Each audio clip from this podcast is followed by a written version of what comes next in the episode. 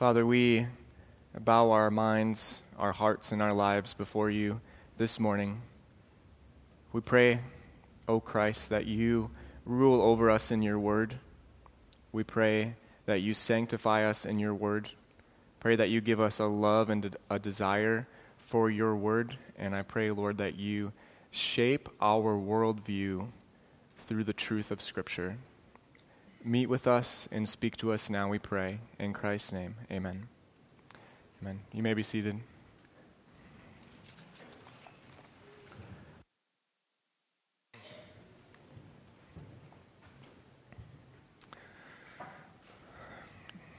Well, good morning and Happy New Year. It's good to see you all this morning, and it's good to be with you and share God's Word with you. Today we will be in John chapter 17. So if you have your copy of God's Word, you can turn there with me to John chapter 17. This morning we will be concluding our two part mini series focusing on the importance of Scripture. And we are doing this to set the foundation for our all church Bible reading plan that, um, as we mentioned earlier, began on January 1st, which was this last Friday. the theme for this series is actually our prayer for our church in 2021. And that is we pray for God to sanctify us in His Word. We pray for God to set us apart for holy service to Him. Last week, we learned that when Scripture speaks, God speaks. And when we listen to God speak, we get to know Him. And there's no greater treasure in this universe than knowing God.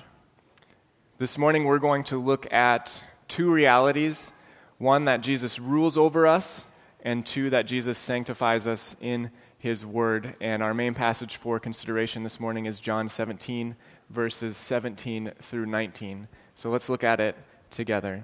and this is the high priestly prayer of Jesus, where he is um, praying for his disciples in this section. And Jesus prays, Sanctify them in the truth. Your word is truth. As you sent me into the world, so I have sent them into the world. And for their sake I consecrate myself, that they also may be sanctified in truth. This is God's holy word that cannot and does not fail. I want to begin this morning by talking about something that everyone has, but no one really talks about.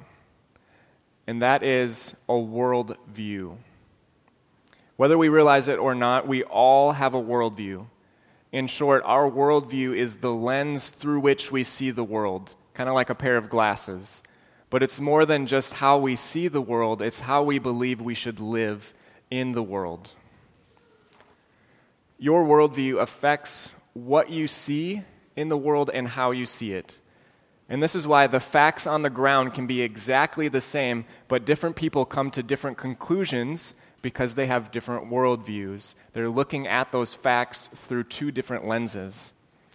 And there are many things that shape our worldview our family, our family culture, our ethnicity, our religion, our education, technology, media, our experience, and we could go on and on and on.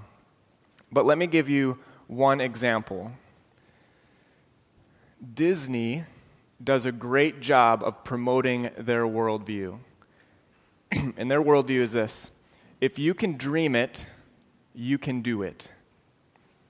This message is so ingrained in us that we don't think twice about pursuing a dream. This message is so ingrained in us that it's a cultural sin for you to not follow your dreams. This message is so deeply embedded in us that it's a cultural sin to tell somebody that they should not follow their dreams no matter how crazy it is. This is why we have so many people on American Idol who are terrible singers. but this message is so prominent that it has entered the Christian realm. I want to share with you a couple book descriptions that I read in a recent brochure from a Christian book distributor. So these are describing the books that they're trying to sell. and this is from a Christian uh, distributor. What impossible dream are you praying about? Sharing new insights and personal stories, this author will help you achieve your desires through audacious prayer. Here's another one. Remember the exciting plans you had for your life before somebody told you they were impossible? This author wants to help you rediscover those passions. In this book, the author will show you how to clearly define your dreams, identify obstacles, develop a specific strategy for reaching your goals, acquire the tools you need, and take action. Notice how Disney's worldview and message is infiltrating Christianity. Now, my point here is not to say that we should never watch Disney movies. The point is that it's important for us to understand the things that are influencing our worldview. The Apostle Paul makes this clear in Colossians 2 8, where he says, See to it that no one takes you captive by philosophy and empty deceit, according to human tradition, according to the elemental spirits of the world, and not according to Christ. We live in a fallen world, and we are in a spiritual battle. As the Apostle Paul continues in Ephesians uh, 6, he says, We do not wrestle against flesh and blood, but against the rulers, against the authorities, against the cosmic powers over this present darkness, against the spiritual forces of evil in the heavenly places. We are in a battle against our souls, and nothing less than salvation and sanctification is at stake here. Therefore, we must know that everyone has a worldview. There is no such thing as neutral or being unbiased because we all have a lens through which we see the world. Now, this morning, I want to argue that we need Scripture to be the lens through which we see the world. We need Scripture to be the foundation for our worldview. And there are two reasons why I want to argue this, and these are my two points this morning. So, we need Scripture to be the foundation for our worldview first, because Jesus rules over us in His Word. And second, because Jesus sanctifies us in His world, Word. So, we're going to look at both of those in turn here. First, we need Scripture to be the foundation of our worldview because Jesus rules over us in His Word. So, the appropriate place to start here would be Who is Jesus? Jesus is the creator and sustainer of all things. Colossians 1 makes this clear. All things were created through him and for him, and he is before all things, and in him all things hold together. He created every drop of water in the ocean. He sustains every cell in your body as you sit here right now. He is the king and the owner of creation. And this is reality no matter what your worldview is. But as we know, when we talk about all the time, his creation rebelled against him. And therefore, because he is holy, he had to separate himself from his most cherished of creatures, which is us. And we have all sinned against him, and therefore we are all deserving of his fury and his wrath. And one way that we have sinned against him is by disrespecting and disobeying his authority, which is laid out for us in his word. So, one way you can think of sin is like this sin is disobeying God's word in anything that we think, or we feel, or we do. And we're all guilty of this. But the good news that we proclaim every week here is that in the fullness of time, King Jesus left his heavenly riches to come and redeem his people. The king left heaven and came and he lived in a fallen world. He lived the perfect life that we could never live. He obeyed God's word perfectly. And Jesus Christ died and bore the wrath of God that his people deserve on the cross and on the third day, Jesus Christ rose from the grave, conquering sin, death, and Satan, so that everyone who believes in him should not perish but have eternal life. This is the heart of the gospel, but this is not the whole of the gospel. After Jesus rose from the grave, all authority in heaven and on earth was given to him. Matthew 28. He lived for 40 days on earth, and then he was brought up into heaven After Jesus was brought up into heaven, he sat down at the right hand of God the Father, where he is seated right now as the King of kings and the Lord of lords. This means that Jesus is the king over every king throughout the history of the world. As we looked at a couple weeks ago, Jesus has been highly exalted and has been given the name that is above every name, so that at the name of Jesus every knee should bow in heaven and on earth and under the earth, and every tongue confess that Jesus Christ is Lord to the glory of God the Father. Jesus Christ is Lord over both the living and the dead. Jesus Christ is the head of all rule and authority. There is nothing that is outside the control and authority of Jesus Christ. Jesus is king. And this is reality no matter what your worldview is. He created all things, He keeps all things working together, He owns all things, and He has authority over all things. My stepdad owns his own heating and air conditioning business. And as owner, what he says and what he decides has the final say over that business. As owner, he has authority over every aspect of his company. Now, when it comes to Jesus, his company or his business is the whole universe. He has authority over all things, including you. He is your ultimate authority. He created you, He keeps you alive, He owns you. He is Lord. We are His servants. He is King. We are His people. And we have been redeemed to live for the glory of our King. And what's amazing is that the glory of our King is also our ultimate good. Our King wants nothing but the best for us, and we know that because of the lengths to which He has gone to save us. We have a King who loves, who serves, and who saves His people.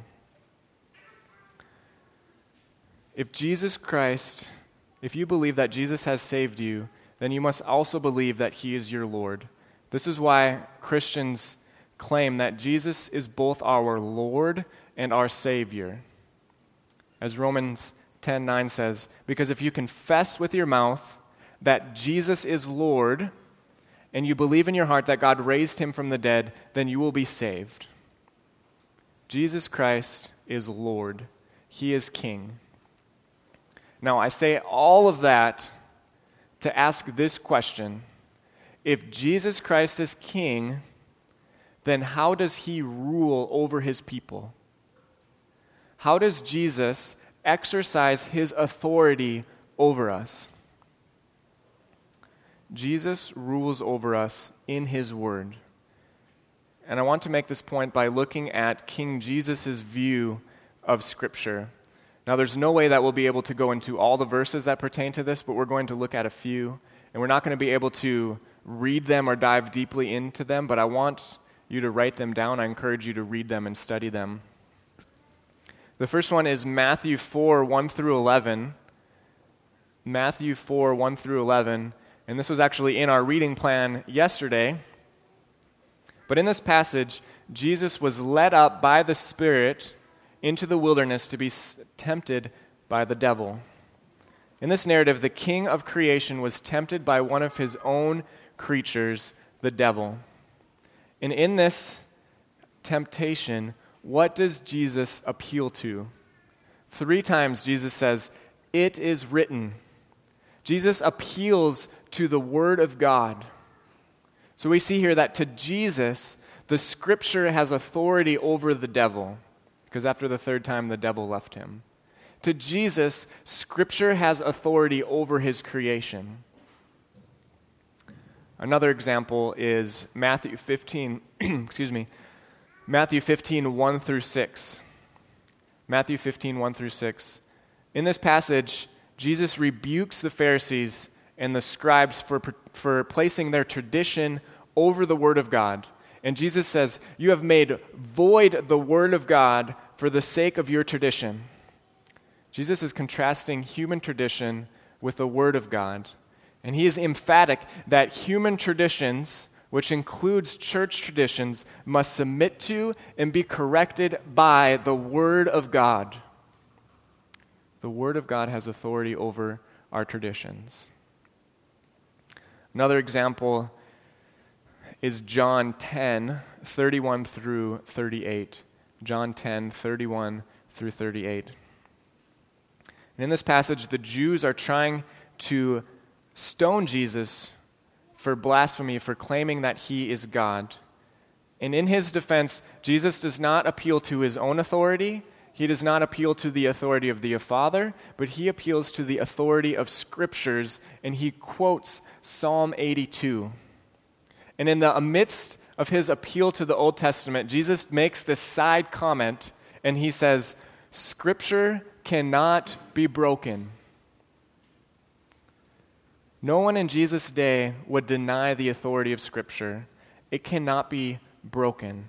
And therefore, Jesus appeals to it as having the full authority of God. Now, much more could be said. And if you're interested, I have a couple resources if you want to dive deeper into it. But I hope you're getting an idea of Jesus' view of Scripture. To Jesus, Scripture carries the full authority of God. To Jesus, Scripture has authority over his creation. To Jesus, Scripture has authority over human tradition. The Bible is God's word and our ultimate authority. And to disbelieve or disobey the Bible is to disbelieve or disobey God. Jesus is King, and he rules over us in his word. His word is our ultimate authority. The authority of Scripture means that God's Word carries the full authority of God. There's a famous bumper sticker that says, God says it, I believe it, and that settles it. I don't know if you've ever seen it or have heard that slogan before. Maybe not. But there's something wrong with that slogan and that is that it suggests that the authority of what God says isn't settled until someone else believes it. The slogan should say, if God says it, that settles it. As R.C. Sproul says, quote, if God reveals something, that revelation carries the full weight of his authority. There is no higher authority. Once God opens his holy mouth, the matter is settled. End quote. The Bible is our sole written authority for faith and life. When Scripture speaks, God speaks. When God says it, that settles it. God's word carries the full weight of God's authority.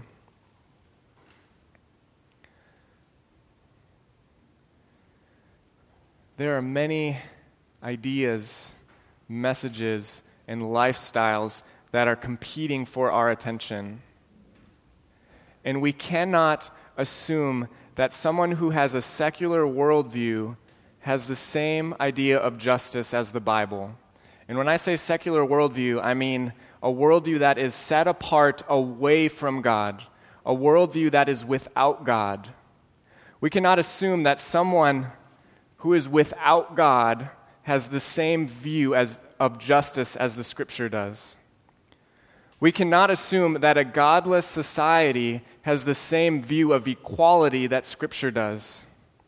We cannot assume that a scientist who actively hates God is going to do his science without a bias. Now, my point is not in to dive into the nuances of all of that because there are nuances. My point is that it's important for us to understand that there is no such thing as neutrality. There's no such thing as being unbiased. And it's important for us to understand the things that are influencing our worldview because only God's word carries the full authority over our life. And therefore, we need Scripture to be the foundation for our worldview. We need Scripture to be the lens through which we see the world because Jesus rules over us in Scripture. and because Jesus sanctifies us in Scripture. So, second point this morning we need Scripture to be the lens through which we see the world because Jesus sanctifies us in Scripture. I'd like to look at one more passage that describes Jesus' view of Scripture, and this is John 17, which we read earlier, and I'm going to read it again. Again, this is Jesus praying to the Father for his disciples. And this is what he prays Sanctify them in the truth. Your word is truth. As you, Father, sent me into the world, so I, Jesus, have sent my disciples into the world. And for their sake, I consecrate myself. That's actually the same word as sanctify. So for their sake, I sanctify myself that they also may be sanctified in truth. In this passage, Jesus is praying for his disciples, and he prays, Sanctify them in the truth. Your word is truth. What a bold prayer. To Jesus, God's word is truth. To Jesus, God's word carries the full authority of God. And Jesus believes that Scripture has the power to sanctify us. And so he prays that his disciples would be sanctified in the Word.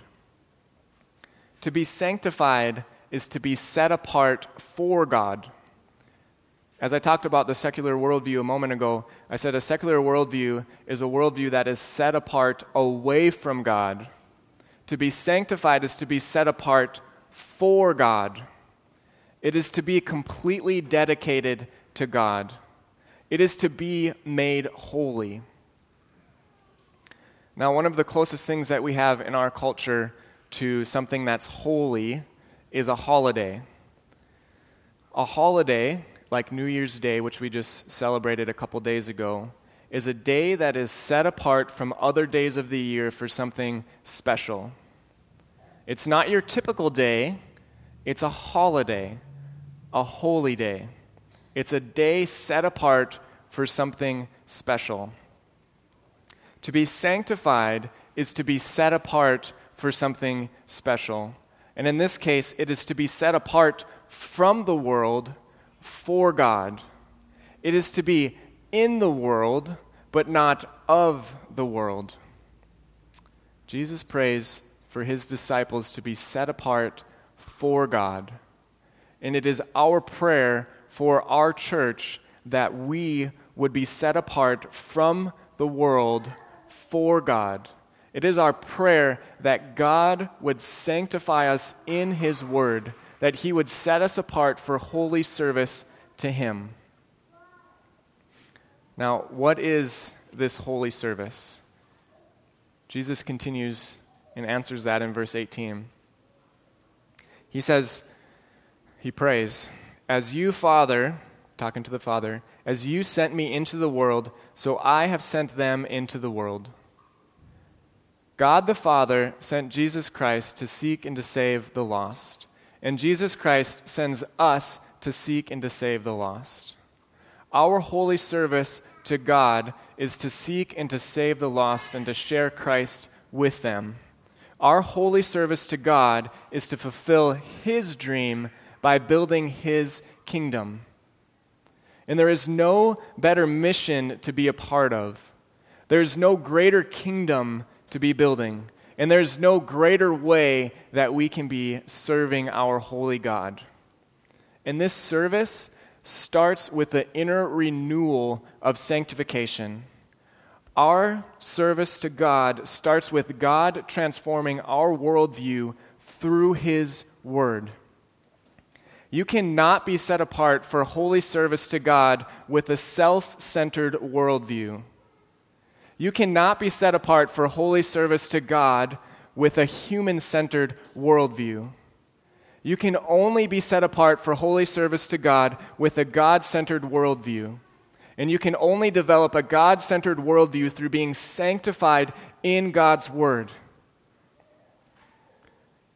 And so, this is our prayer that God would shape our worldview through His Word, that God would set us apart for holy service to Him, that God would sanctify us in His Word. This is our goal for this Bible reading challenge. This is our prayer for this Bible reading challenge. Father, sanctify us in the truth. Your Word is truth. Now, we can't be sanctified in the Word unless we're reading the Word. But we need to do more than just read Scripture for the sake of checking it off the list. Because our goal in reading Scripture is not to read Scripture. Our goal in reading Scripture is not to read Scripture. Our goal in reading Scripture is to know God. Our goal is to be sanctified by His Word. And therefore, we need to meditate on Scripture. We need to apply it to our hearts. And we need to always have it on the forefront of our mind and our heart.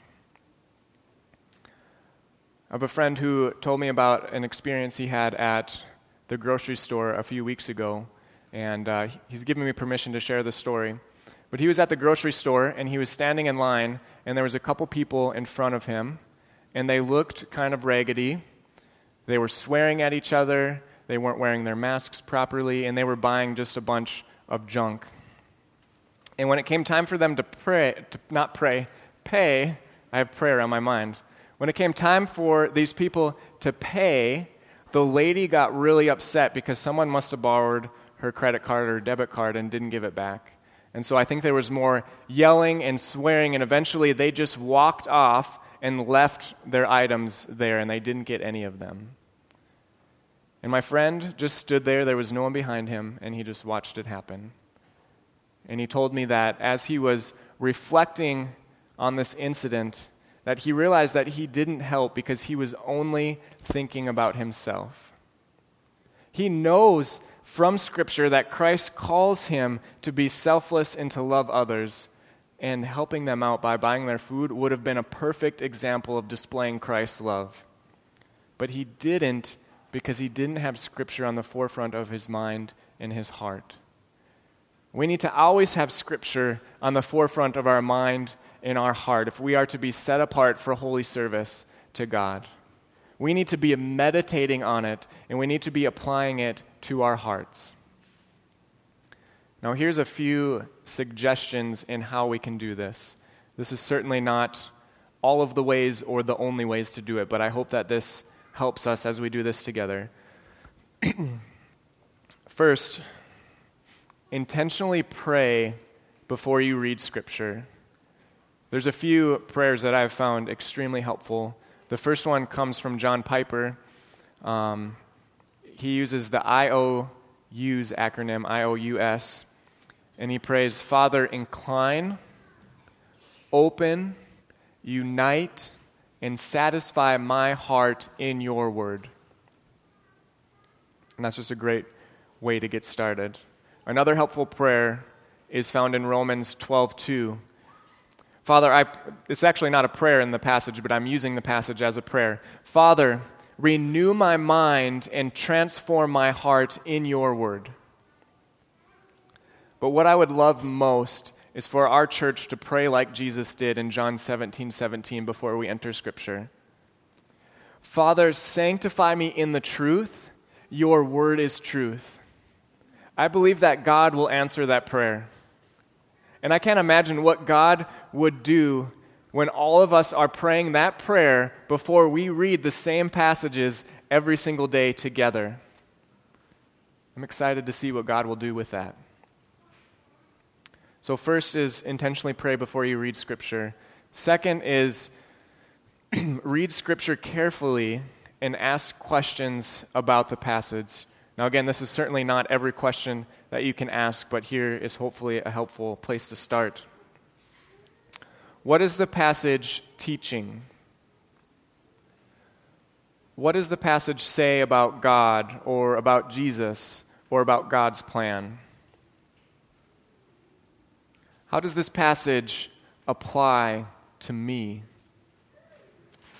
And in light of God's grace to me in Christ, how can I live out this passage? Those are just a few questions um, to get started. So, second is read the passage carefully and ask questions about it. Third, pray after reading the passage. I believe that the most proper response to reading God's word is repentance. So I encourage you to pray a prayer of repentance after reading God's word. And the acronym that I use that has been so helpful, and I've shared it multiple times, um, is the acronym CAR, C A R. And I got this from Heath Lambert. And basically, when I read scripture and if my heart is in the right place, I'm convicted of my sin.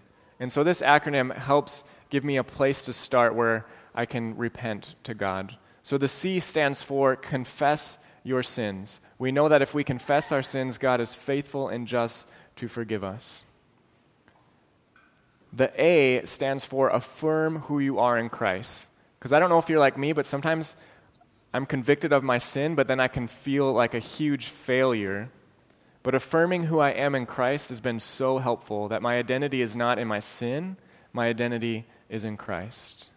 And then the R, requesting God's grace to change. And this is the beauty that we don't have to just go and try to do better all on our own, but God has sent His Holy Spirit to help us be more like Christ and to help us to live out His word. So we can ask for God's help in doing that.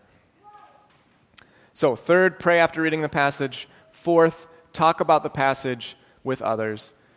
And this is the beauty that we're all reading the same things together, that we can talk about it, we can share it with one another. This gives you opportunities to ask others about the passage. If you have questions about the passage, you can ask them. If you're wrestling through what does this mean, um, you can share what God is teaching you. You can share how God is applying the passage. And I just think that this is a great way to live out what God is teaching. So, those are just a few suggestions, and again, they're not everything that we could or should be doing. Um, but I hope that that helps you so that it's more than just crossing something off the list. Marty has also written a few suggestions on the back of the reading plan itself, and so I hope those are helpful for you. But, my friends, we are in a battle against our souls and nothing less than salvation and sanctification is at stake. Therefore, we must understand and realize that everyone has a worldview, whether we realize it or not. And we need Scripture to be the lens through which we see the world because Jesus rules over us in His Word and Jesus sanctifies us in His Word. And we want you to know this because we want you to live out a comprehensive a comprehensively biblical worldview. We want you to be aware of the dangers of a man or human centered worldview. Deceit is the center and foundation of a man centered worldview, where humans place themselves at the center as the true definer of life and reality, where lies and half truths become a way of life and the justifier for all ungodly actions, resulting in fear and slavery in, to self and to sin. We want you to be aware of the dangers of a human centered worldview because we don't want you to be conformed to the lies of this world, but we want you to be renewed by having a distinctively and comprehensively biblical and God centered worldview. Truth is the foundation of a God centered worldview where God Himself defines what is reality, where repentance becomes a way of life, where faith in Christ frees us from all fear and deceit, resulting in peace and freedom in all areas. We desire you to have a worldview that places God at the center, where God defines reality, where God tells the truth. We desire all of you to continually grow in your understanding of and application of the biblical worldview. We desire all of you to see the world through the lens of Scripture and live in light of that reality. In other words, we desire for you to be sanctified in the truth because God's word is truth. Let's pray.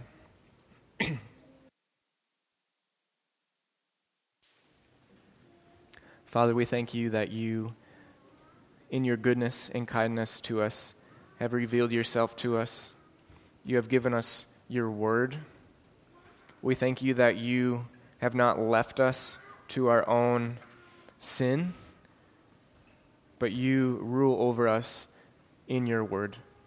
I pray, Father, that our hearts are submissive to your word and obedient to your word by your Spirit.